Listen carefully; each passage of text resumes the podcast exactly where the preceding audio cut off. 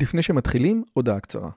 אם אתם אוהבים את הפודקאסט הזה, אתם כנראה אנשים ממש מיוחדים ומרתקים. אז אם בא לכם לפגוש עוד אנשים כמותכם, וגם אותי, וגם את רלי, אנחנו עושים מפגש עוקבים שלישי. ביום חמישי, בתאריך ה-9 למאי 24, בין השעות 7.5 ל-11.5, אנחנו הולכים לקיים מפגש עוקבים שלישי בבית שלי בנופים בשומרון. מה בתוכנית? מינגלין וכיבוד עם עוד עוקבים מרתקים כמוכם, הרצאה שלי, דיון לגבי הערוץ, ציור בסטודיו ובסוף קומזיץ ופיתות על הסאג'. הרשמה מראש היא חובה וניתן לעשות את זה בקישור שבתיאור הערוץ או לחפש את הלינק ביוטיוב. נשמח מאוד מאוד לראות אתכם. ועכשיו, לשיחה. In this channel, I try to bring the best mind in the world for an honest conversation. And my guest today, in my opinion, fits exactly this criteria. His name is Ross Jeffries. He's a master hypnotist, NLP expert, but I think he's most known for his work on the speed seduction community. And one can say he almost invented the field. If you have ever seen the film Magnolia, so then Tom Cruise character is based on Mr. Jeffries. And if you read Neil Strauss' The Game or Hamischak, this is a Hebrew version, so you know exactly who Ross Jeffries is. Now, if you have ever wondered what speed seduction is, this talk is for you. If you have ever been intimidated by beautiful or just normal women, this talk is for you. If you want to discuss the moral ramifications of these techniques, this talk is for you. And if you thought if these techniques can be also applied in other domains, this talk is definitely for you. So, hi, Ross, and thank you so much for coming. How are you today? Manishma, kol betzeder, chaver, kol betzeder. Oh, now, since you speak Hebrew, since you speak a little bit of Hebrew, and since in your latest book you say, okay, I want to thank my nephew Gidon and Ari, are you Jewish? Yes?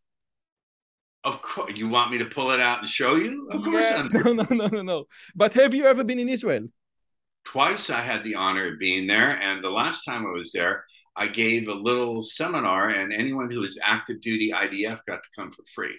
So, yes, I, I love Israel. It's a, it's a country that's both contradictory. It's a country that tries to live like any other Western hedonistic society.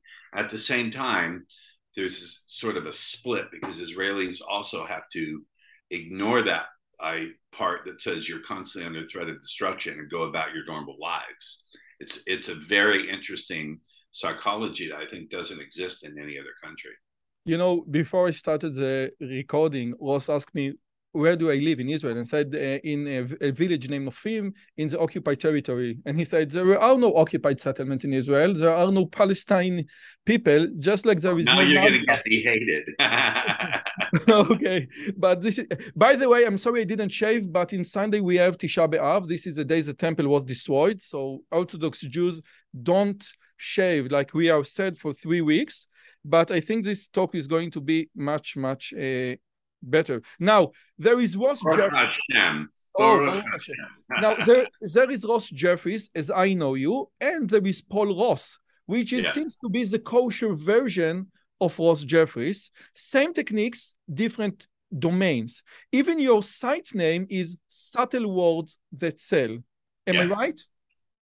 Uh, yes. okay.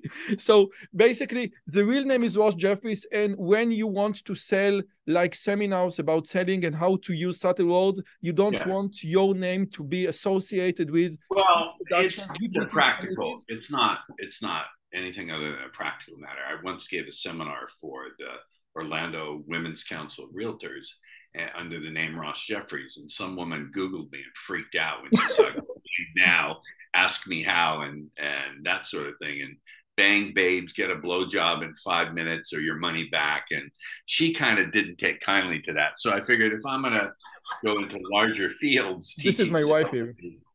businesses and And I think that you said you you told a story in one of your seminars that you had once uh, hit what hit on on a girl and you know started all this uh, I don't know, all these seduction techniques and and she was really into it. And then a friend said, You are the guy who hypnotized who hypnotized women. I saw you on TV.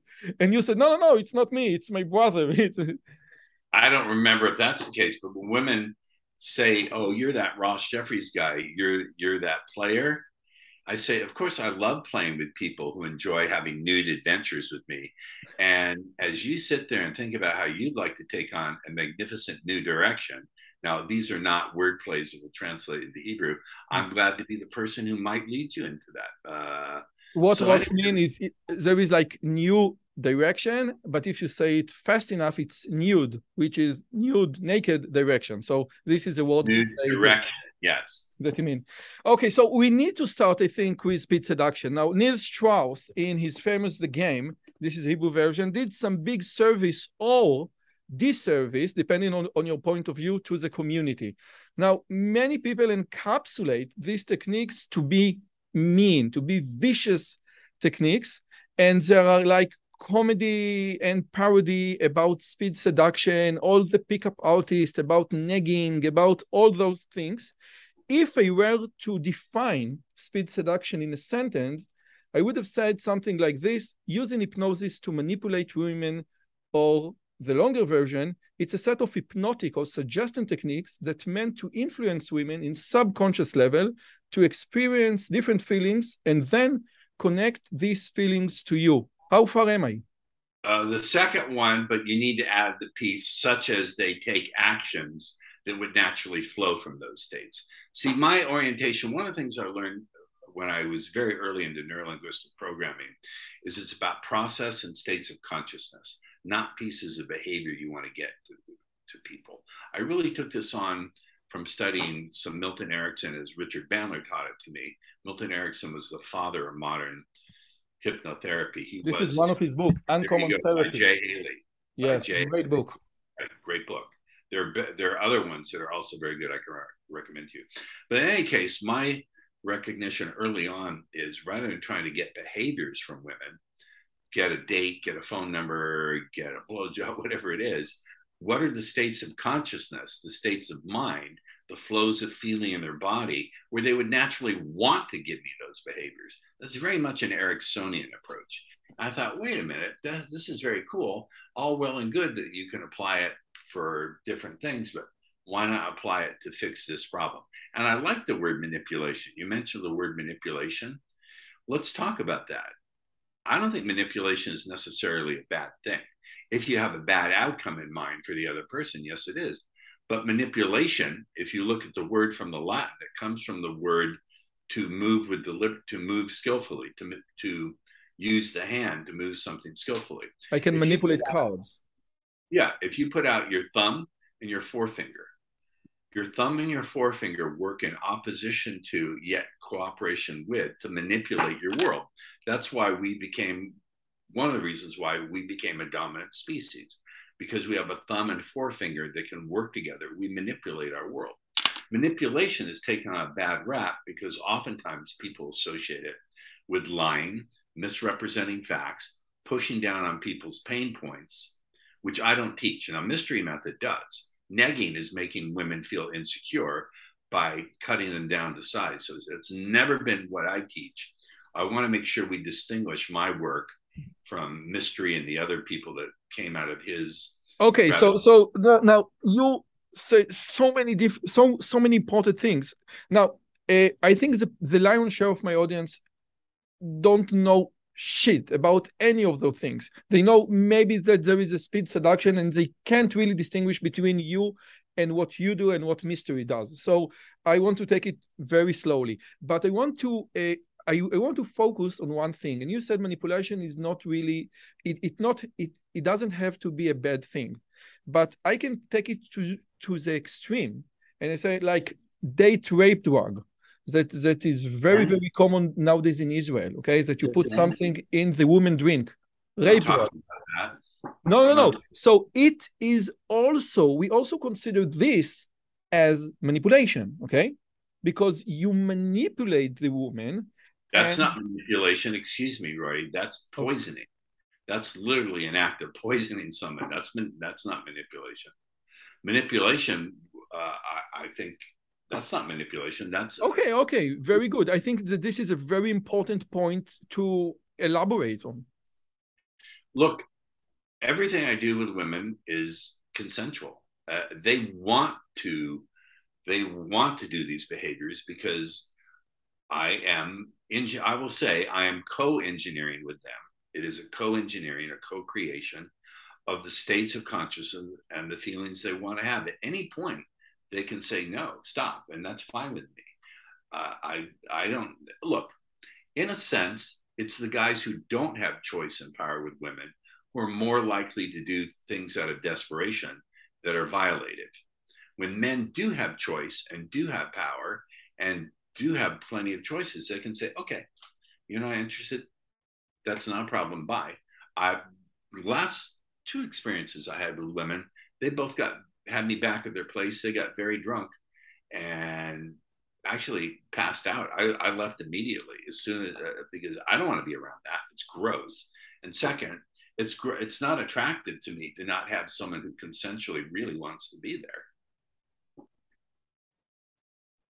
Uh, you know, when I also a magician mentalist, and part of what I do is hip, is hi, hypnosis. Now, hypnosis is illegal, like uh, entertainment hypnosis is illegal in Israel. Nevertheless, when you occasionally do it, it's a co-engineering. It's a game. The person is willing to participate, but in some point where the induction goes really, really deep, it starts to lose, I think, the control and I take place. When I do entertainment hypnosis and you know it, and when when we see like a very talented hypnotist, in some points, although the volunteer, the participant is willing to participate, okay? I'm not forcing him. In some point, I take the control because he willingly gives me the control of his body, of his mind. Would you agree that in would, entertainment hypnosis this sometimes happen or most there's of two happens? things there's two things in there. So let's disambiguate them. One of my favorite words disambiguate. First of all you said willingly. Willingly. So if you look at classic hypnosis as being you are in my power. Yes come into my lair. I am black there's no willingness. There's no volunteerism so to speak to coin a coin a, a phrase but more importantly, Roy, I'd come back at you and say, well, what is hypnosis? Bandler and Grinder used to say, there's no such thing as hypnosis, and everything is hypnosis. When you fall in love with someone, that's largely an unconscious process. You don't consciously, you may consciously have the realization, I'm in love with this person, but it largely happens. The process is unconscious as it goes on. So we need to pause and define our terms as Voltaire said, one of my favorite philosophers, don't debate with me. If we're going to debate, we must first define our terms. So let's define our terms. What is hypnosis? I prefer to step aside from that term and think of trance. What is a trance? A trance can be defined as a mood that exclude a mood that includes high focus and high suggestibility.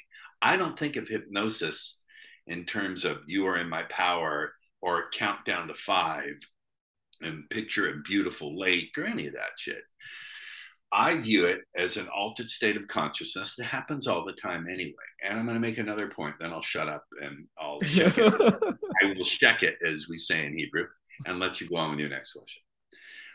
When a guy goes out on a date, a traditional date, and he picks a place with a beautiful setting, the, the atmosphere is beautiful, maybe there's a beautiful view, there's candlelight, He's not doing it so he could watch the woman shovel the pasta down her throat. He's doing it to set a mood, hoping that mood will put her in the state of mind where she wants to go home with him.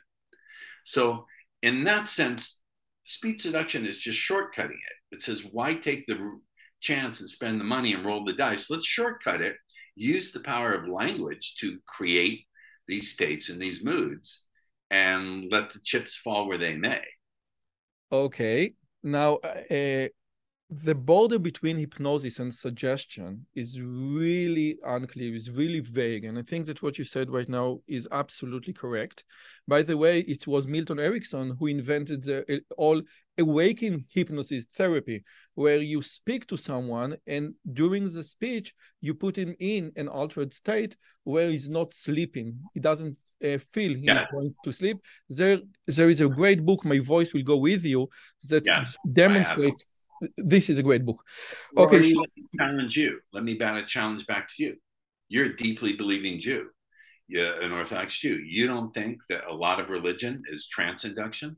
You don't think when you say the prayers and do the rituals, it puts you in a trance like state, a different mood than your ordinary waking state when you're walking around doing secular things? Of course it, it should. It should. But but but many people will say that you know praying if you if you see the word in Hebrew lehit palel, which is if you if you like open the word and, and unfold the word, it's very it's very similar to the word concentration, going to my inner self. And this yeah. is one one of the objectives of praying. But may, many people will say that there is a difference and a big difference when I'm doing it to, to me or doing it to someone else. And it's this still it's still trance. When the cantor goes up on the bima, I know this stuff, and, and says the prayers, the whole point is that people will go into an altered state than their normal, ordinary waking state when you're doing oh, okay. I agree. I agree. Car, eating a burger, not a cheeseburger, but a burger, it puts you in an altered state. Religion depends on altered state. Doesn't mean it's not true. Doesn't mean it's not true, but it does depend on inducing altered states. Many people, if you ever have you ever heard of Terence McKenna? Of course you have. Yes, Terence, McKenna. I spoke, you know, I spoke with Rupert Sheldrake on the show. You spoke to whom? Rupert Sheldrake. He was a friend. Okay, I know. who With, yes, course. I had, I had probably give you, they, they, would probably give you the theory that Moses was chewing on some mushrooms when he saw the burning blood. this is just, just batting, I'm, challenging you, I'm challenging you back because this makes for a stimulating conversation. Okay, now since you are Ross Jeffries and you can manipulate me with words, I have my backup. I am so opening I, your mind to yes, I, okay. So I bring my wife to this conversation, to this interview. So my wife, please, this is really my wife, and she's really, really. Uh... Manishma, Manishma, I see you're practicing snooze, snoot. Very good. I like it. What's that? Snoot. Okay. Ah, Modesty. Okay. You have to work on your Hebrew accent, Ross. hey, sorry, I'm a I'm an American. And, and you know, I I it's one of these words that I wouldn't imagine in a thousand years you trying to pronounce. So hey, I'm an apikoros. I know that much. I'm an apikoros. Listen, okay. I, I have to tell you something. First of all, very important to meet you. um, I've heard you speak a lot. I've met Roy when we were both very not very religious at all, obviously and we've changed. But um, I have to tell you something as someone who's experienced your techniques. this is why she's here. yeah. And the children too. But uh, from Roy and from some of his friends. Uh, really quite the situations. Anyway, I have to tell you, when you you give your beautiful speech about candlelight and the beach and all that. Well, I have to make a distinction because when a girl is in a beautiful restaurant and she sees the candles and she understands that the lights are dim and the music is mellow and everything is, you know, to keep the to keep the vibes going. That's fine, but she can comprehend the situation. She knows what's going on. But when you can try really? to, can't she really? Well, well, you know what? You know what? Let, I, I can tell that you can already know what I'm trying to say. Yeah. But but I have to make the audience understand too. So she can she can um you know with her senses comprehend something, okay? And maybe her mother once told her, "Watch out for these fancy restaurants and candlelight. It all uh, uh, it all uh, aims for a certain uh, uh, point. But when you um when you push her out of her comfort zone when you tilt her when you you know you you try to to play with her emotions and with her decision making in a subtle way. It's true. It's not like a rape drug. It's true. It's it's very not it's very much different. But however it is an experience and i'm i'm speaking as from the the recipient side of the experience uh multiple times that you know the the morning after okay she she thinks back and she's like you know what? I, I i'm really not sure i'm that into that guy. It's just i i don't really know why i chose these things. And it can happen for a multitude of re- reasons okay? Not just when you speed seduct or seduce or whatever. It can it can be you know his aftershave. It can be a lot of things that she can't understand immediately or in the morning after but it's different.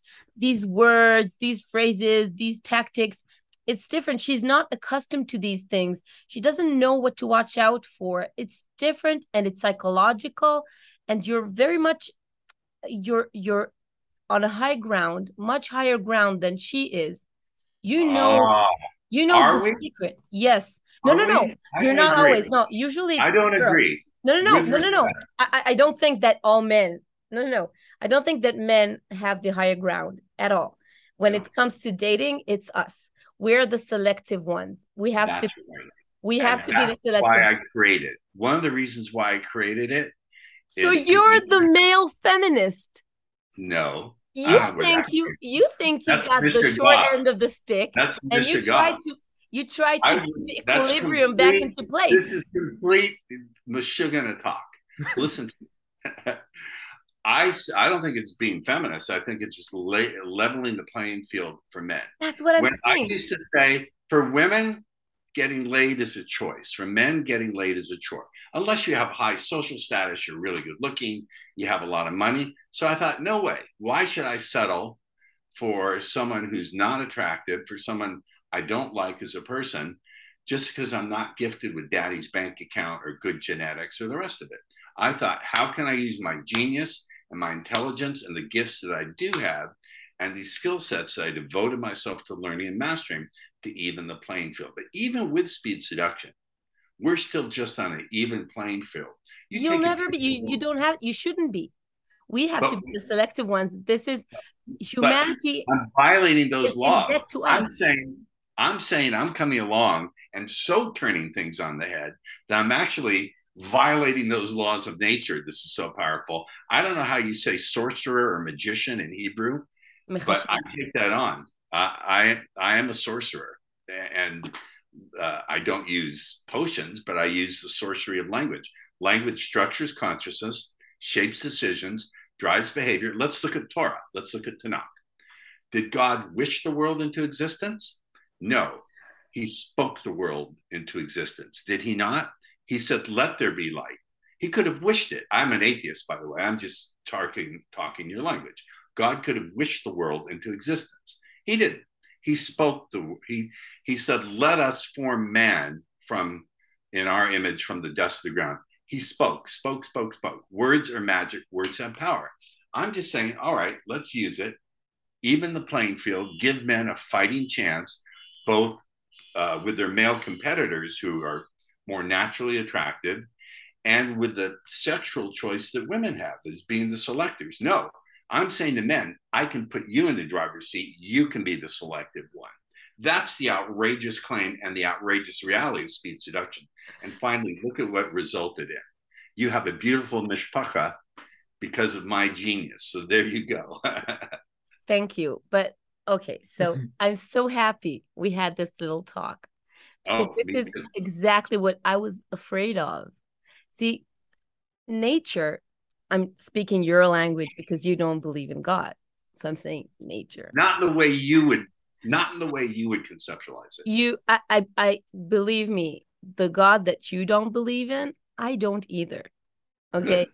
so the the the Christian God is pathetic and childish. No one can believe that. We have a good God. It's the Hebrew one we'll have another discussion about you should check it out. Anyway, so um, when God created, when nature, the evolution, whatever, made us the selective gender, it was for a good reason. Okay. And when you try to flip the card, to, to flip the dice, to, to roll the dice in different way, you you sabotage human race because human there's what? a reason human race you sabotage human race Thank you. Well, Well, this is a as i say this is a big accusation. no accusation but i'm i'm willing to defend it because there is a reason why the good looking guys the tall guys the rich guys you say daddy's money because i can sense the envy there maybe it's their money not just daddy's Be. Could maybe be. could be Could if be. it's their money maybe they should get all the good girls all the hot girls I don't know that hotness, I don't know that money necessarily. So you're saying money entitles men to women's bodies. I don't. I don't. I don't. I just say that aptitude, aptitude to um to win the game of life. I agree. Good And- genes. Good genes here's, here's what you're missing. Here's Wait, missing. wait. Good genes manifest themselves through good brains, good looks, and girls are the selective gender, and they make sure that the next generation only proceeds with the better genes, and all the why are there mediocre. So unattractive people in the world. I know. If we only select good-looking men who are successful, we won't. why are there We won't. Only- only only the attractive beautiful girls i don't know Look it's not the, it's not just the beautiful girls it's you know the good quality If what you were saying was true, what you're saying is observationally incorrect. Because if it were true, the ugly people would be bred out of existence, and the lazy people would be bred out of existence. No, but the see, because- now see because you have it upside down because you're not god and you cannot understand god's ways and I don't believe Well- in God, and I don't think there is Okay, such a so- thing as God okay, way so any more than there. Hold on. evolution and nature I don't think there's any such thing as God way any more than there are Pippi Longstockings or Narnia. I think it's a myth. okay have it your way it's okay um what he wrote something down Roy, you're losing this interview. Your wife Yeah, is yeah, no no no no, but okay. ju- I, I just have to say one Get to thing the point. we need all sorts of people here okay? We don't the world cannot exist with very successful driven people because they'll eat each other and nothing will be left. There's a grand scheme to all of this and it's a nice equilibrium. And when you try to mess it because you think you're smarter than god than nature that's I don't think I'm smarter than nature. I think that, look, here's where you're not getting about my work, where your understanding my work is incomplete. The guys who are the most successful with it have to develop emotional intelligence along with my work. Okay. What you're missing is half of my work is healing. This is what Neil Strauss missed in I the know. book. i know i Yes. know Well, half of my work is as a healer and to get guys to develop emotional intelligence. If you just parrot what I'm doing, you won't have the success of someone who develops EQ. And EQ, emotional intelligence, is naturally attractive because it's a survival trait. So, along with you're smirking as if I'm telling bubbe meises, but I'm not. Along no, with no i'm i'm agreeing with you no my smirk is agreeing with you By the way, people who don't speak Hebrew or Yiddish are going to be totally lost. You're going to have to put liner notes that, that describe what all these terms mean. Um, so, what I'm saying is to get really good at what I'm doing, you have to undergo some transformational healing, which is half of my work. And as a result of that, you develop genuine emotional intelligence. amen You can't be successful at what I'm doing on a high level unless you become emotionally intelligent and you heal from trauma. And a huge part of Neil's book, he left out everything I do as a healer and everything I do as someone who can heal trauma and do change work. He left Oh. it out, and that's a disservice. Okay, Okay. so thank you thank you for Like, well, oh, Baruch Hashem and good Tisha B'av or whatever you call it to you. uh, okay. Sameach. That's and, not a and, holiday. And, and again, I think that you both agreed on the fact that your techniques are extremely powerful. Uh, uh, they are so powerful. But what you said right now is very important. One cannot just recite your roller coaster uh, pattern or Discovery Channel pattern, which, by the way, is a great pattern. And it will work like yes i know i'm quite familiar with your work. I told you i'm a big fan. So one cannot just recite it if it if it it, it doesn't have this correct attitude. And you said in one of your latest seminars said people say to you listen but in uh, 20 years ago in this seminar in page this on this seminar you you said about this pattern like this and just as I, I don't remember how many times did you actually tried this pattern? And he said none zero. And then you said okay i want to give you the state of mind that will take certainty out of your life and you will do things without being certain.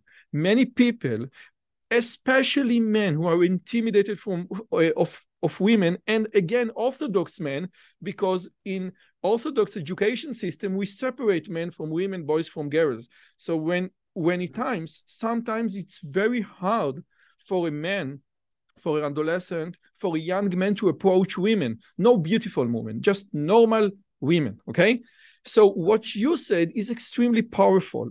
And I want to focus with you on one thing from the first page in your notebooks that love doesn't exist. Love, lust doesn't exist. And you say it, it doesn't exist like the glass exists. It's a different kind of existence. Could you please elaborate on this subject? Because I think this is the core of many, many things that you do. I didn't say that people don't have the experience of love. I don't I didn't say people don't have the experience of lust. What I'm saying is it's not a thing like this yes. pen or this smartphone. It is a process that people undergo. They undergo it neurochemically, they undergo it biologically, they undergo it through uh, unconsciously through matching that person with the things that they value. It is not a thing, it is a process. And if you really want to get zen about this, and I want to suggest you interview this guy, my teacher, Shinzen Young. Shinzen is the single most brilliant human being I've ever met and the best teacher I've ever met, more than Richard Bandler. Even Bandler's a world class genius. Through the experience of meditation, I've really got not just words, the firsthand direct experience of all of the world being a process, a, a process that arises and disappears and arises and disappears from moment to moment. So my understanding started with NLP and then it deepened through my meditation practice with Shinzen. It was the natural progression. So what I mean is, and this is again a core aspect of NLP and why I think Richard Bandler took to me as uh, and really liked me as a person and a student. NLP, neuro linguistic programming, looks for process. We want to steer away from what is known as nominalizations. Nominalization occurs when we take a verb, and action, and activity, and we turn it into a thing. Does Could you give sense? me an example? Yes. Intelligence. That person has lots of intelligence. So we make it a thing instead of saying that person thinks in ways that I identify as being intelligent. You, you know, understand? I I had a I had a talk with Richard Nisbett. He say he spoke about he he had this great book, The Person and the Situation. So we we manif- we associate different traits with personality and not with situations. So we can say this is a very angry man, but we don't say he behaves in a way that is anger. So yes, right. I, I think that I. Uh, and I, I also say there's no such thing as attraction. Attraction is not a thing attraction is not a thing. It is an activity, a process that arises and vanishes, expands and contracts in a woman's neurology, in her cognition, in what she's visualizing. Same for men. So, as soon as we can make contact, if we can't make contact with the process, we have no ability to change it. Let me unpack that. I'll give you a specific. oftentimes my students will come to me and say, I have approach anxiety. I say, really, where is that? Uh, is it in your ass? Is it in your heart? Uh, is that like your kidneys? And they say, no, no, I just feel scared. I said, okay, that's that's really brilliant. I don't know how to do that. I'm playing you in a movie. I'm a method actor. I need to get into your skin and do it your way. How do I make myself undergo the experience of uh, scaring myself? And then I find out the specific structure and then I spoil it by putting something in there that shouldn't belong. But the bottom line is both through NLP and on a much deeper level, on the broadest context level, to how I walk through the world. My meditation practice has really shown me the value of experience things, not just conceptualizing, but experiencing the world as an ever vanishing and ever arising process. You really need to interview Shinzen. He's the most, he's the Einstein of meditation. I know you have a, a drawing of Einstein back there. It is like speaking to Albert Einstein. He's By the way, it's not Einstein, if you can see. Einstein. No, Einstein. it is the Jewish it's Theodore Herzl. No, no, no. The Jewish Yiddish author Shalom Aleichem. Oh, really? It looks like. Oh, okay. From the blurry view, it looks yeah, like. Yeah, yeah. Okay. So again, if a guy comes back from a date and I ask him, "Okay, how was the date?" and say, "There wasn't a chemistry there," so Ross will tell him, "No, it's not that that chemistry is either here or not here either exist or don't exist. You need it's a thing it's a it's not a thing. It's a process and you need to build this process. Therefore engineer it. Even engineer it. I, uh, if i can. You said co-engineer in the beginning of our talk.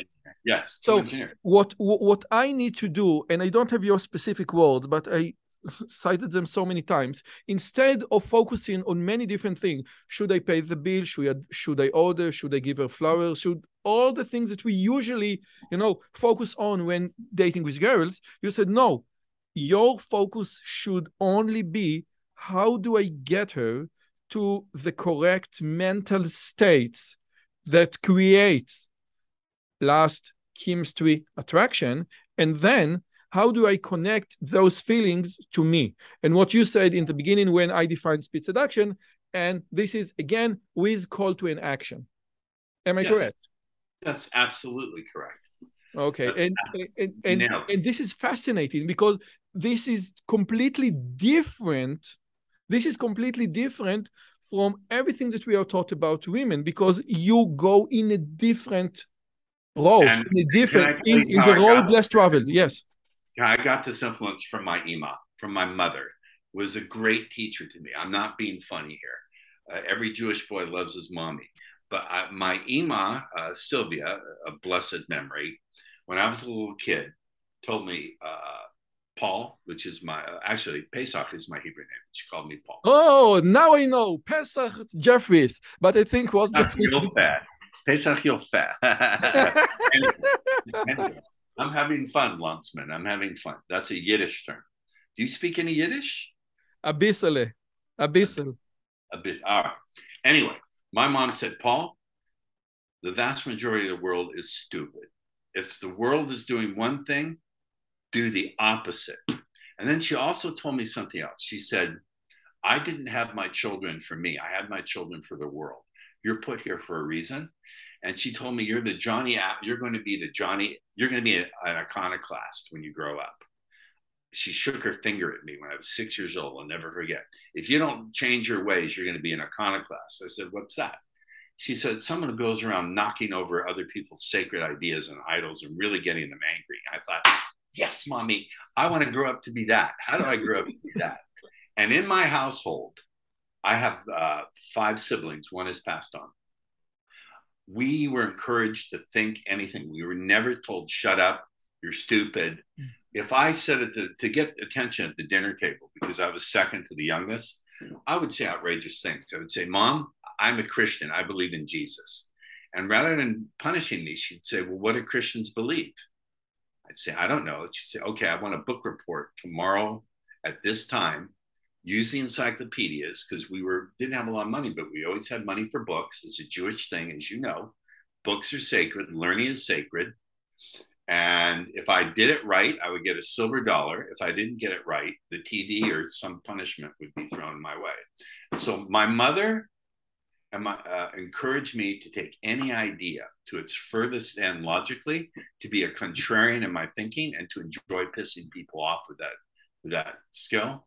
And both my parents were very, very bright, and they encouraged learning and scholar. My father was a very learned man had degrees in multiple disciplines. And I give credit uh, with a different set of parents, I could not come up with this.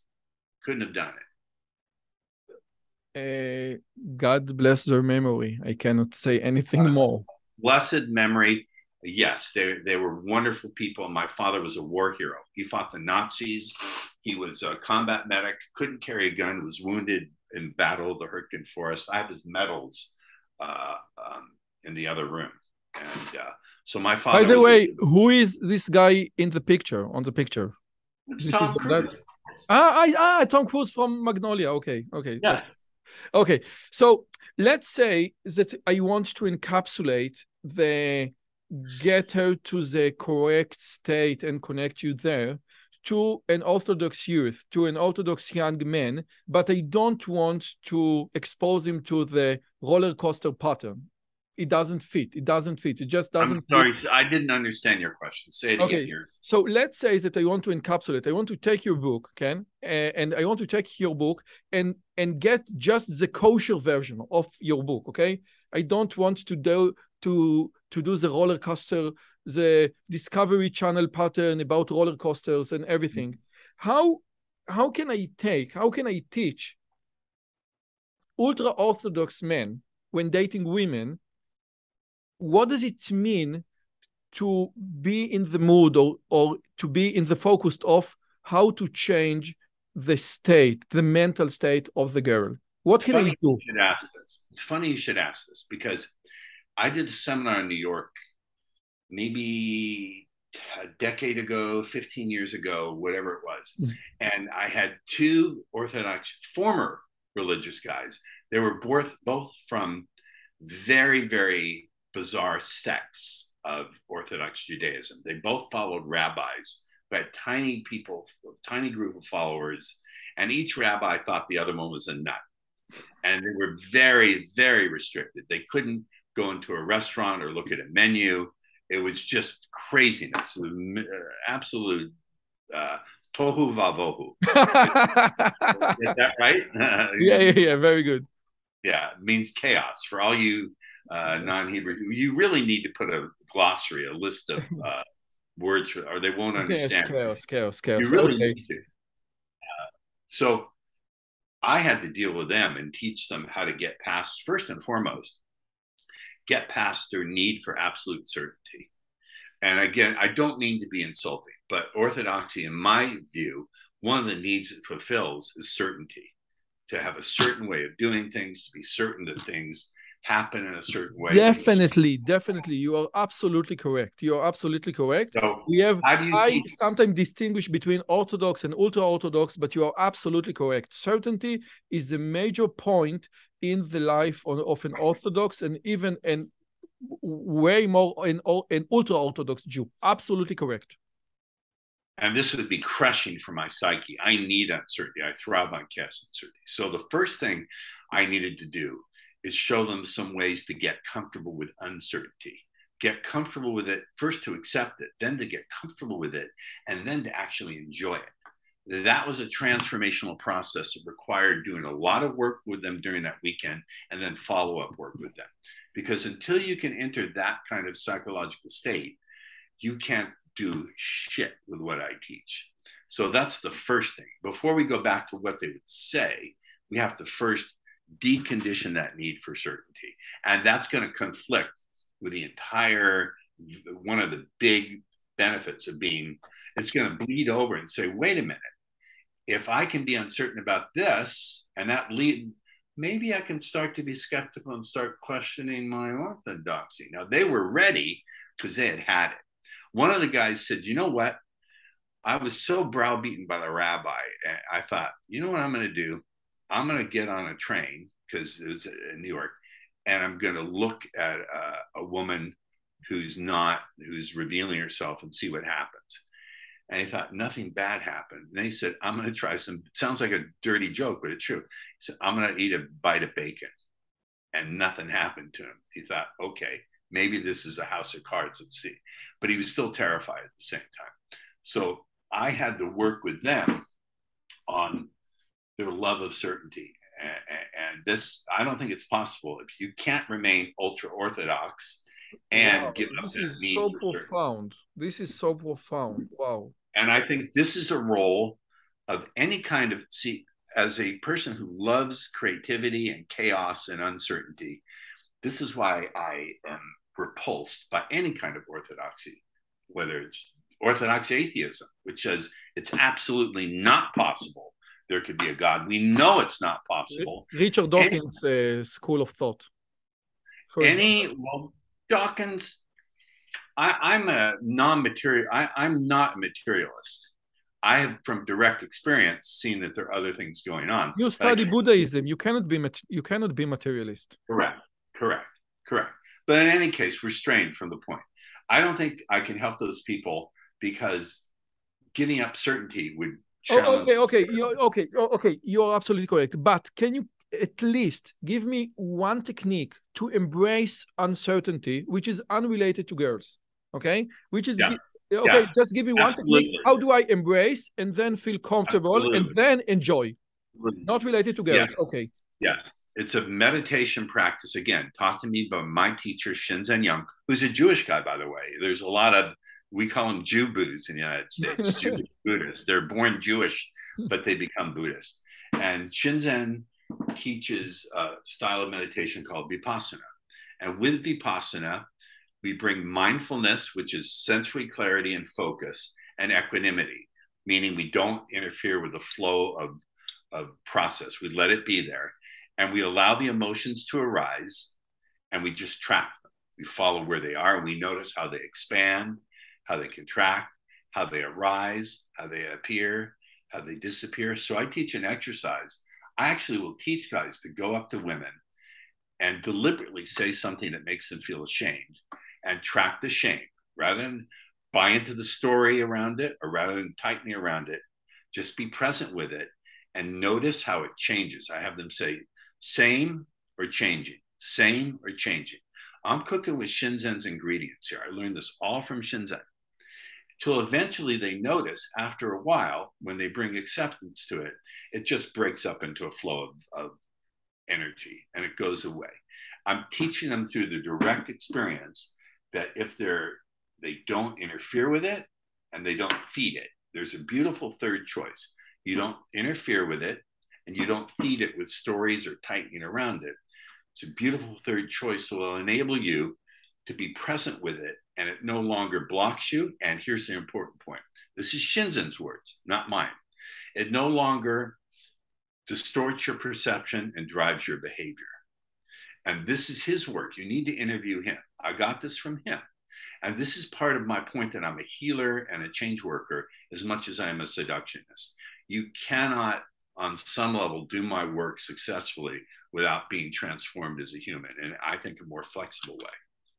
So again, there are so many things to take. You know, if I want you to squeeze the kosher things or the kosher parts from your work, because again, when I look at this book, okay, and the, it's a how to get women into bed, okay, it still away way deviates many people from reading this book because uh, no, it's not for me. Good. But again, in this book, we have many good techniques, many ground profound philosophy which is which is very important. I want to drive people away. You, you, you need to understand something. I've had many great mentors and teachers, Richard Bandler, Shinzen Young, but one of my great mentors, without whom there'd be no speed seduction business. Without Bandler and Erickson, there wouldn't have been. But there's a third name that never comes up. I'm going to reveal that name. His name is Gary Halbert, H A L B E R T.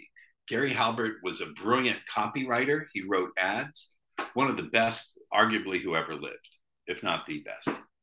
I learned from Gary how to be polarizing, how to offend. His whole thing is if you want to sell to everyone, you'll sell to no one. So learn to be polarizing and outrageous. And he taught me two things, Roy. Yeah. One thing he taught me a lot, but one of the big lessons he taught me, you're Googling him, I can see. One yes, no one has time to understand your pathetic subtlety. Pathetic subtlety. That's why you okay. just saw me say that, you saw him say that. No, it's in your introduction to speed seduction. Gary Halbert, who taught me the art of copywriting, no one has time to understand your pathetic subtlety. That's right. He told That's me. Right. He was right. Okay. I can't prepare right. Ross. yeah. And also he said people will not stand to be bored in print. You have to get their attention immediately. And the best way I knew to do it was to be polarizing. And this Gary did, by the way. Gary did uh, a thing where he put an ad, a full page ad in the Los Angeles Times that was designed to offend women who are feminists who wouldn't agree with his view of life. And he said, he said something like, "Successful entrepreneur seeks generous, uh, beautiful woman with generous breasts and uh, something attitude to have fun and get down and blah blah blah." And he knew he would offend tremendous amounts of people, but he said, "I wasn't." These are his words, not mine. I didn't care about offending the the dogs. I was interested in attracting the foxes. I'm not saying women are dogs. This is him. And I don't think he meant it that way. But the whole point of saying things like, you don't get laid, I don't get paid, is to grab attention immediately. And again, I, I, I, want to go back to one of your, uh, what you said just before. Don't interfere and don't feed okay? Yeah. just be in the process be in the right and now. You know in in i think in buddhism they distinguish between i'm in pain and i have a feeling of pain okay?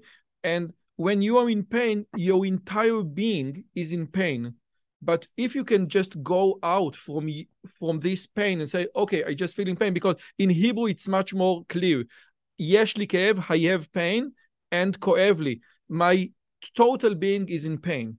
Not so, quite in Buddhism. Buddhism makes, I got this from Shinzen. It blew my mind when I first read his first book, which is um, Breakthrough, Breakthrough Pain. Buddhism makes a distinction between suffering and pain. Pain is the actual experience going on. Suffering is the attachment and the aversion we have around it, the gripping around it, the aversion. Dokha, dokha dukkha. Dukkha is the word D U K H A, dukkha. Yes. So there's a distinction between pain and suffering. It's amazing that a get laid artist is talking to you about deep Buddhist concepts. But because I told you, you are a philosopher, and what and your work sits on the ground of a very solid and profound philosophy. And by the way, this is why it works. This is why it works because it aims to the heart of human being. And you know, what you said was extremely right. Words are immensely powerful, and God created the world with words. This is very. And if very you're a Christian. If you're a Christian, which I certainly am not, it says, "In the beginning was the Word, and the Word was with God, and the Word was God." Uh, you know, I think it's nonsense, but again, the power of words is is is every word. And Look definitely. at the word grammar. In English, the word grammar comes from the Old English word uh, grimmery. A grimmery was a book of spells, a book that would allow you to call forth. Uh, look at this. Here's one you never thought of.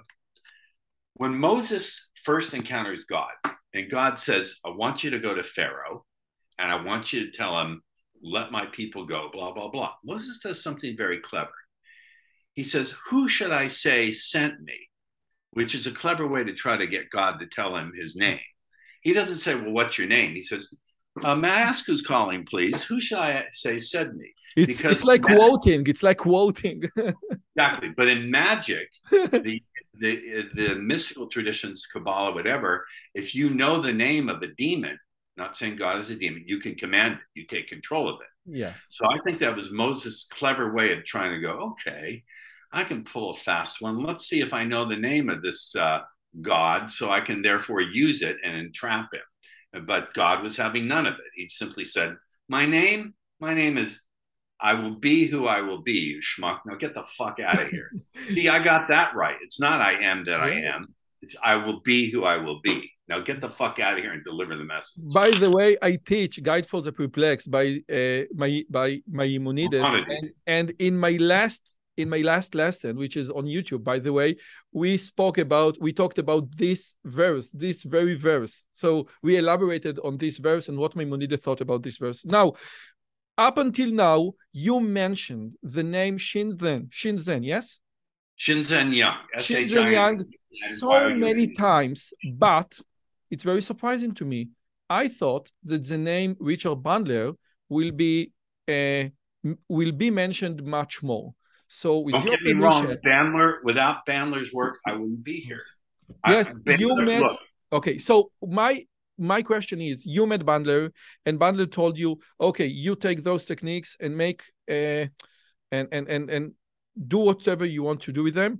And before the interview started, I told you that, in my opinion, what you what you did to the theory of NLP, which basically like the summary of the work of Erickson and Virginia Satir and Fritz Perls, let's take let's take what works, and you took the pencil that's called NLP and you sharpened the pencil over and over again, uh, uh, very intelligently, very viciously, and you uh, practice and sharpen and perfect these techniques to be so powerful almost no one can resist because you understood what lies beneath underneath and i think that you understand what lies beneath more than any other speed sed- sed- seducer pickup artist so could you please elaborate on your first encounter or your encounter with richard bandler yes there's an interesting story about. Uh, I'll tell you this story, and very few people know this story. It's a little elaborate, so follow along with me. My first encounter with Richard, well, and it's it's an interesting story. I had a friend, friend Glenn, and Glenn said, "I've been into this NLP stuff." And I said, "NLP, that's that Tony Robbins shit. Don't bother me with it." He said, "No, no." You can meet Richard Bandler. He's doing a stage hypnosis show as part of his training for fun that night in the evening. He's just for the shits and giggles going to do a stage hypnosis show. You should come and watch. Well, Richard was doing the show with another hypnotist, doesn't matter his name, and I volunteered to be on stage. And the other hypnotist said every time Richard Bandler mentions the name Manuel Noriega, who's the dictator of Nicaragua at the time, you see, it's really dating the story. You're going to jump up and call him an asshole, which I did. And Richard laughed and took a liking to it. Now, here's the part I forgot and didn't consciously remember till decades later. Here's the story, and it's a true story. Many years later, Rolling Stone did a feature article on me. I can grab it. Give me a second. This is one of my most interesting talks ever, ever, ever. Rolling Stone magazine did a feature story on me, the Sultan of Swing. And the the author of the story, the writer of the story, Eric, said to me, I would like to interview Richard Bandler. I said, Richard doesn't talk to reporters. He said, I write for Rolling Stone. He'll talk to me. So I gave him his office number. He called Richard, then he called me back and he said, You know, this Bandler guy, all he did was ramble and tell me stories, and I fell asleep and don't remember really much of what he said. Richard hypnotized him. He said, Who else can I talk to? I said, talk to his training partner, John La Valle, because John had been on stage with me multiple times. Uh, we did trainings together, not NLP, but other stuff. So he called John La Valle, and then he called me back. He said, John told me an interesting story. And the reporter asked me, Did you go to a stage hypnosis show with Richard around 1987 in San Diego? I said, Yes. He said, Did a hypnotist by the name of Don Wolf hypnotize you to call Richard an asshole? I said, Yes, he did. He said, Do you remember after the show, Richard took you backstage, sat you on a stool, and hypnotized you? I said, No. Oh, wow. John La Valle told me, John La Valle's Richard's current part has been his partner, John and Kathleen, lovely people I've had on my podcast. John told me that Richard hypnotized you, put you deep in a trance, and said, You're going to do great things with NLP. You'll be able to take it a completely, no pun intended, new direction and do revolutionary things with it. And then he gave me amnesia for it. And I had 20 years of amnesia. Uh, no, 1989, 19, 10 wow. years. And once he told me the story, the whole memory came back. I called John La Valle. I said, "Wow, I don't believe I." He said, "Ross, the boss has had his eye on you for over a decade. He approves of what you're doing. Watch how your career takes off now." And it really took off. Really took off. And your career took off from the moment of the trance of the Richard Bandler trance. Well, that's when I started creating speed seduction. But uh, wow, yeah, wow, this is a great no, story. It's true it's a true story. So one of the reasons I'm so good at what I do as a hypnotist is I'm a great subject. I, I I'm very very profound trance subject. And I love doing it. I love experiencing it. Okay, so uh, wow, this is a great story. What do we need to do, or what are the main points of NLP that you got into the world of speed seduction? Now, one one point is of course the map is not the territory, which is a very important. But I think that there is much more profound point, and this is that words can shape your neuro because NLP stands for neuro linguistic programming. Program. So you right. can program the neuro by language. This is basically even more than that. I, okay. I can't so please, please elaborate on what you yeah. took from from the science of NLP. You know, I have many NLP books. Okay, NLP is the new technology of uh, achievement, blah, blah, blah. And they're like, the map is not the territory and anchoring, blah, blah, blah. But when I read Speed Seduction, when, when I read your book, basically it's the same content, but wrapped in a very different, straightforward, in your face technique. And I got that from so another. Important. Well, I got that influence from another guy uh, by the name of John La Tourette, who I don't know what happened to him. He called it speed hitting. I got the name Speed Seduction from speed hitting. John La Tourette would teach you to hit someone in 20, 20 times in like 30 in 10 seconds. And John was street fighting, no bullshit. Let's get this done. Strip away the theory, just do what works in a street fight kind of thing. So be that as it may, the number one, the major understandings I got about NLP is process, process, process. Look for process, not things avoid nominalization and look for process. Second, language affects states of consciousness. You can structure states of consciousness with language. Third thing is look at states of consciousness first before you look at behaviors. What states of consciousness do you want people in to get those behaviors? Uh, the next thing I learned is talent can be extracted and one of the things Richard said that really struck me is he's lazy. He wants to, when he copies someone's talent, one of his things he did is to try to leave out as much as possible and still get the result. Again? Richard he, is very lazy, or, or he told you? He, he said about himself, I don't want to misquote him. Maybe the word is efficient. When Richard and John would model someone like Milton Erickson, they would progressively remove parts of what they saw him do to see if they could still get the same result because they didn't want to be redundant and do too much work. So I thought that's really clever. How can I do that with NLP itself? How can I turn that view of let's take away everything as much as I can and still get the result? So I did that with NLP. Look, Roy, I would probably flunk if you gave me an NLP test, hmm. a, a definition test, and said, "What does this mean? What does this mean?"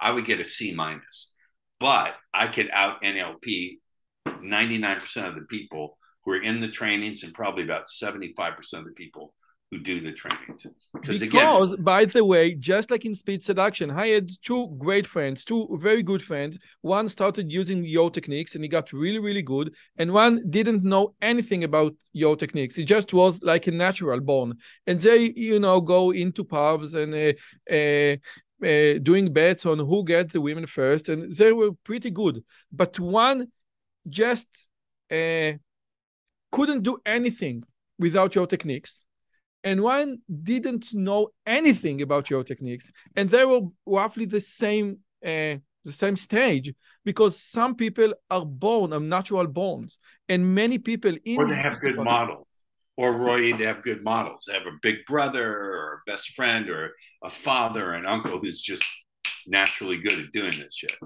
Because I think that many people who take your seminars don't get your results, even not close to your results. And again, in one of your latest seminar, you told me you said that there are people who watch all your videos, all your seminar, and you have video from 1998 with the Palo Alto in San Diego, like in in a old VHS format. Okay, that you are in the business for a long time, and and you know, and I know that we that there are many people who have watched all of your material and didn't get a fraction of your results. No, no. And this is because I've said there are major errors these guys make. Their operation, I like to deal because so many of them are into software engineering. I use I speak their language. I say, look, you guys want better application programs. An application would be uh, how do I get the girl to give me a blowjob? How do I get a date? But you need to fix your operating system. Here's your operating system errors. Number one, your proportion of action to thinking is way off. For every one element, one point of action, you have 10,000 points of just thinking it through and running in your head. The second operating system is you think if you just memorize something, it'll give you skills in the real world. And the third operating system is in order to learn from your mistakes, you dwell on them and you program them right back in. You have a shitty learning strategy. It's not a confidence issue or an attractiveness issue. It's a learning strategy issue because your way of learning from a mistake is to dwell on it, which just programs it back in. And when I say that, I get a profound response. Say, oh my fucking God, you're right. I said, so let's, I'll say, let's fix your operating system before we give you applications like the blowjob pattern, discovery channel, how to walk up and start a conversation. This is what's missing in the work of all the community and one and, and one can get to these uh, conclusions to these results without being one-on-one private with Ross Jeffries just by reading your book. Can someone actually is a operating system in your opinion? You, you would probably need to get work with me, and I'm I, I do have a group coaching program. But if you really want to transform, and I'm not cheap, but if you want to find out, we'll put the information in here. I'm re- I'm the most expensive trainer you'll ever have, but I'm the only one who can get you the results. So it's not paying me; it's buying your life. Okay, but again, if so, what's the? I've been able to do it in live seminars. What's the meaning of, of your book? Because again, many people who got into the pickup artist community, and again, there are there is a lot in the pickup artist community, but many people said, okay, it seems it's so right, okay, but I can't make myself to do the first move. I need someone with me. I uh, I I I, I read that I don't do.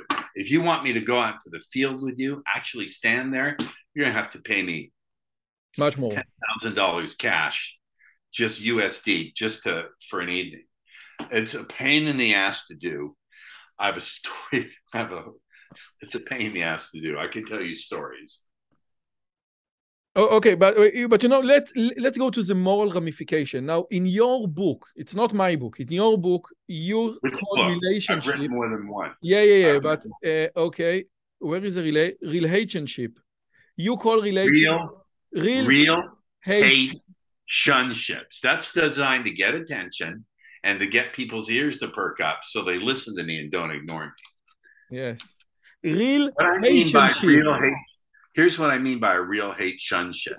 just It's me you know let let me just you know uh, uh, take it from the book okay? Okay. so with your permission i will Yeah. start. Okay disclaimer.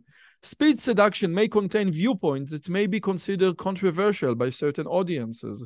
It, it is intended as powerful guide for self-respecting intelligent men who are looking to avoid from the real hate sham ships by default and instead claim the happiness that they deserve this is your words okay Yes. You're missing a word. It What? says real hatemanship by default. yes You left out those two words. So what is real, real relationship by default? What is the by default? It means it means that the guy has no methodology for attracting women, no methodology for for consistently, predictably, reliably having a flow of women who he can choose from. And instead, he settles for accidental attractions. He accidentally finds a woman who just happens to be attracted to him. He doesn't really, he's not really that into her. She bugs the shit out of him in many ways, but he stays because he's afraid that he'll be alone and never find anyone else or never find anyone who really satisfies him. That's what I mean by real hate shunship. It's a trope I created to get attention and really this is another but talent. this is great but this is really really this is really powerful because again in when i'm when you read this, the secret of speed seduction and i've read it i think more than once this is a great book but you are not in the state of mind of relationship. You are in a different altered state of mind of okay how do i do it how do i do? How do i alter the state of the girl i'm dating with? And my question is when i when you have your girl using those powerful techniques do you think that you can go or just in long-term relationship? Because many people do want long-term relationship. How do you convert from this uh, i'm not into the real relationship paradigm or state of mind to yes i want a long committed monogamous if you want relationship how do you make how do you make the shift it's a fair question. Let me preface my answer by saying something. If you cannot create that attraction predictably, you're not going to get a one night stand. You're not going to get a few months. You're not going to get a long term relationship. You're just going to be in the friend zone. So, mm-hmm. so what I teach is necessary to even get to a relationship. But the question then is to develop a relationship, whatever that means. There's no such thing as a relationship there is only the process of relating in a way where each person grows progressively more fulfilled and helps the other person become a better person, however you want to define it. That is a matter of, of matching each other's values to see do you have values that you share in common? Do you have a vision that you share in common? Are you sufficiently psychologically stable and healed of your trauma to have something that's healthy? Now, I can't teach anyone how to create a vision that's in common, or I can teach you how to elicit values and to find out from values what are the other person's rules. So I can help you better define who you're looking for. But I can't, um, you can't get juice from a stone, and sometimes the juice isn't worth the squeeze. So my answer is I can give people the self awareness to look to, to ask themselves the question what are my values? what's my vision? I can teach them that. But i can't guarantee that the person they attract is going to share that vision of those values. I can only say if you're going to go long term my experience in life has said find someone who matches this. does that make sense? I'm not trying to be evasive with the answer no no no. I think but but okay. But you said your point is uh, let me let me recite you you said listen my techniques will get you one night stand and if you don't have if you don't have this by default method, you That's won't get it. Just That's a second. Okay, but if you want a long-term relationship with my techniques, I'm not I cannot promise you that the girls that you are into in a pub will be correlate with your values and your uh, uh, so right. you need to you need to pray you need to seek a lot for say pray. Yeah, no, no. I didn't you need, pray. no because you know getting the right girl to settle on with, to have a happy marriage, to have children? This is a profound question. And many times in the pickup artist community, in the speed seduction community, we don't hear those kinds don't, of discussions. Don't conflate those. Please don't conflate the pickup community with what I do. It's a terrible conflation. It's not true. It's not accurate. It's not fair. It's not correct. It's a horrible distortion. What they teach has nothing to do with what I teach. It doesn't have the philosophical groundwork. It's about behavioral based shit. It has nothing to do with what I do. Please, it's doing a disservice. Okay, okay. So let me uh, so so let me say it differently. The the the word marriage doesn't appear in your book Speed Seduction. Okay, but, but look at your own circumstances. You use speed seduction to get married and have a family. It's not just because it's not mentioned doesn't mean that's not the result.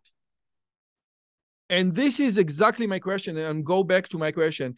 If this is my and if this is my objective get married having children having happily ever after marriage do you think that sometimes what I took from the speed seduction, from your techniques, not the pickup artist community, okay, just from your techniques, will interfere with my willing to be No. a loyal husband.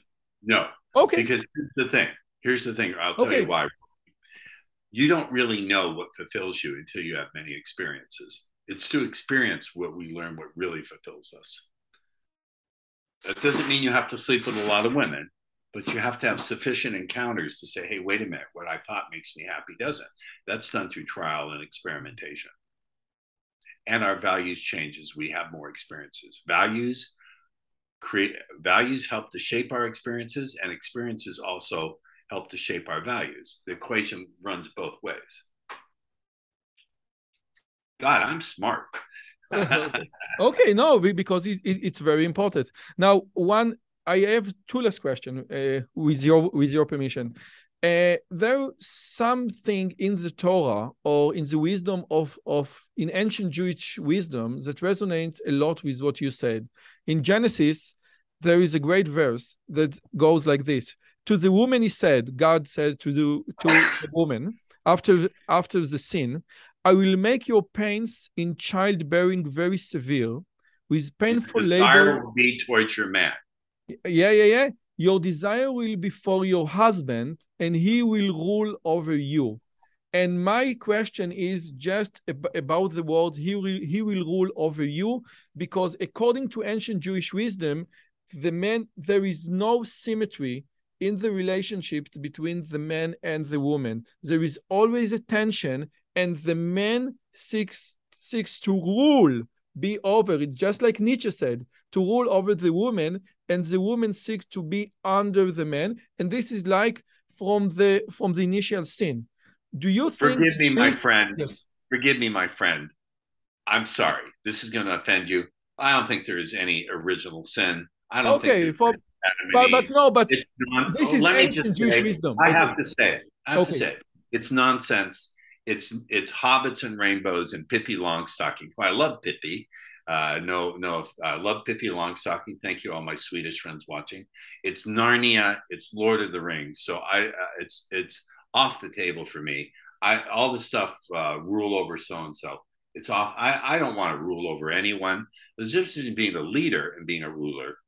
A leader, uh, I believe in leadership, but there are times where, where a woman can be a leader too. I, I, I don't buy into any of it. okay. So let me quote Nietzsche, for example. Okay, let I me don't quote- buy into Nietzsche. I Ah. don't buy Nietzsche either. Okay, so again, there are no. So, what do you think about? Okay, so let me let me ask you differently. There is, we, I think, that there is an inherent tension between when between men and women, Yeah. and in this and in this era, in this era, we seek to you know make everything equal.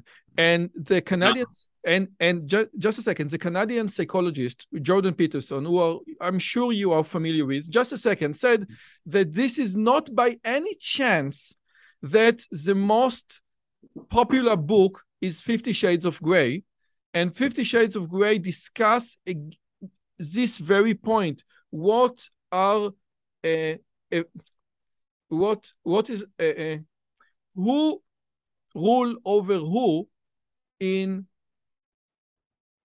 uh, I don't know in relationships, BDSM style, but more- that's more about sadomas, uh, S and M and BDSM, yes. sexual enjoyment rather than relationships. So you're not buying into this. The, the, I didn't say I Okay. didn't say that being dominated and even that sort of thing is not a major part of female fantasy. I simply said there's this distinction between the section, of the Fifty Shades of Grey. It's a specific case. Mm-hmm. Is is about pretty much about domination in the bedroom through and, and introducing a woman to the unknown. To, it's about novelty as much as it is about anything else okay. primary female fantasy that this this untamable beast will be tamed by a woman's love and eventually come around. It's it's a female fantasy that Okay. Fred from childhood, Beauty and the Beast, you name it. Okay, so with okay, so my last question is first, thank you so much for your time. You- I This, loved it. this, This, is one is of the was so much eye-opening. And what you said about ultra-Orthodox being so certain that you cannot embrace uncertainty, therefore, you know, this whole helping process is very, very different. This is why this is why I find orthodoxy of any kind, Muslim, Christian, atheist, to be revolting. And many people in the NLP community become very, very orthodox about That's right. NLP. I find them revolting as well, repugnant, repulsive. So let's say that someone heard our conversation and he wants to to explore this domain. He can he can read your book, Secret of Speed Seduction. He can read your other great book, enough, Subtle Words That Sell someone else is publishing that book. You won't get in touch with me through buying that book. The best way to get in touch with me is go to seduction.com. Seduction.com, seduction.com. Okay, so we will. Uh, uh, uh, this is in the description. But again, if I want to know, if I want to explore the power of language in the con in, in, in many contexts, not just in the context of dating, in the context of marriage, in the context of my children, in the context of my students, uh, where should I start? You have the, your book, Subtle Words That Sell. This is a free uh, ebook, which is a great uh, free ebook, by the way. What? The free ebook? It shouldn't be a free ebook. Not it's it's, it's being pirated. It's a free ebook. It's being pirated. You get it on Amazon. You can yeah. get the Kindle version, or you can get the hard copy. It should not be a. I see someone is pirating me. Okay, so, so okay, no. so it's not a free book, but but it's a great book. It's a great book. So again, what else should he read? What else should he read if he want to explore the uh, the power of language and the power of words? Um, that's a really good question. I don't know. Other than my own work, I can only I can't answer that question. What I can say is, if you really want to expand your consciousness and learn to live a completely different Shinzen Wu. Shinzen Young, Y-O-U-N. I strongly recommend you reach out to him at shinzen.org. And I also want to recommend you get his, uh, uh, I'm plugging somebody else, but that's how much I believe in his work.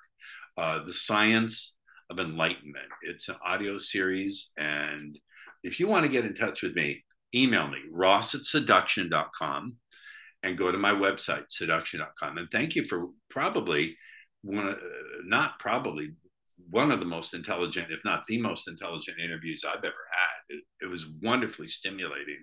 Well, thank you so much. You have been I I am a big influence on many people in Israel, and since you have been a big influence on me, you have been a big influence on many people in Israel. In Israel, and again, what you did with NLP was so smart, so viciously smart that it I just can give you a big chapeau. Ross or Pesach Jeffries, thank you so much for coming today. Uh, I, I, I shouldn't be so happy because Tisha B'Av is coming, but again, this was a one hell of an interview. Thank you so much for your time. It's been great. No, hey, kol hakavod, kol hakavod, am Israel Chai, and you need to put a glossary of all the terms. I'm very serious, Roy, because we exchange a lot of Hebrew and a little Yiddish, and they won't understand. And some Swedish because they don't know what pipi is. You don't know? Oh, Bilby Bat Gerev. Ah, Bilby, Bilby, yes, Bilby, yes, I know what Bilby is. Yes, yes. In Bilby. Hebrew, it's Bilby Bat Gerev, but yes, Pippi Long okay. talking was created by Astrid Lindgren. Yeah, yeah, yeah, yeah. I know, I know. And, yeah, uh, and, and a kid named Emil. Yes. Yeah, because my kid is just like Emil. Pippi in Hebrew means to piss. To ah, pee. yeah, yeah, yeah, yeah. Bilby. Pippi is Bilby. Okay. Ross Jeffrey, thank you so much for your time. This has been one hell of a conversation. להתראות. ביי. אם הגעתם עד לכאן, מגיע לכם כל הכבוד. אז תנו לי להגיד לכם שלושה דברים קצרים. הדבר הראשון, אם שמעתם משהו בשיחה שמעניין אתכם, שאתם רוצים לקחת הלאה, פשוט ספרו אותו לאנשים אחרים. משהו מעניין שאני אמרתי, משהו מעניין שהאורח שלי אמר, איזשהו רעיון שאתם רוצים לקחת איתכם לחיים, פשוט ספרו אותו לחבר או לחברה. זאת הדרך הטובה ביותר לזכור את הרעיונות מתוך השיחות האלה. הדבר השני, אם אתם רוצים לקחת חלק בקהילה שלנו ולפגוש ולדבר עם אנשים כמוכם, אתם מוזמנים לערוץ הטלגרם שלנו, שווה לכם מאוד. פשוט תראו עוד אנשים שמתעניינים מדברים מגניבים בדיוק כמוכם. והדבר האחרון, אם אתם יכולים, דרגו את הערוץ שלנו באפליקציית הפודקאסטים שלכם, זה יכול להיות בספוטיפיי, באפל פודקאסט או בגוגל פודקאסט, זה תהליך קצר של שתי שניות, הוא מאוד מאוד יעזור לנו להפיץ את הבשורה הלאה. שיהיה לכם כיף גדול וכיף בשיחה הבאה.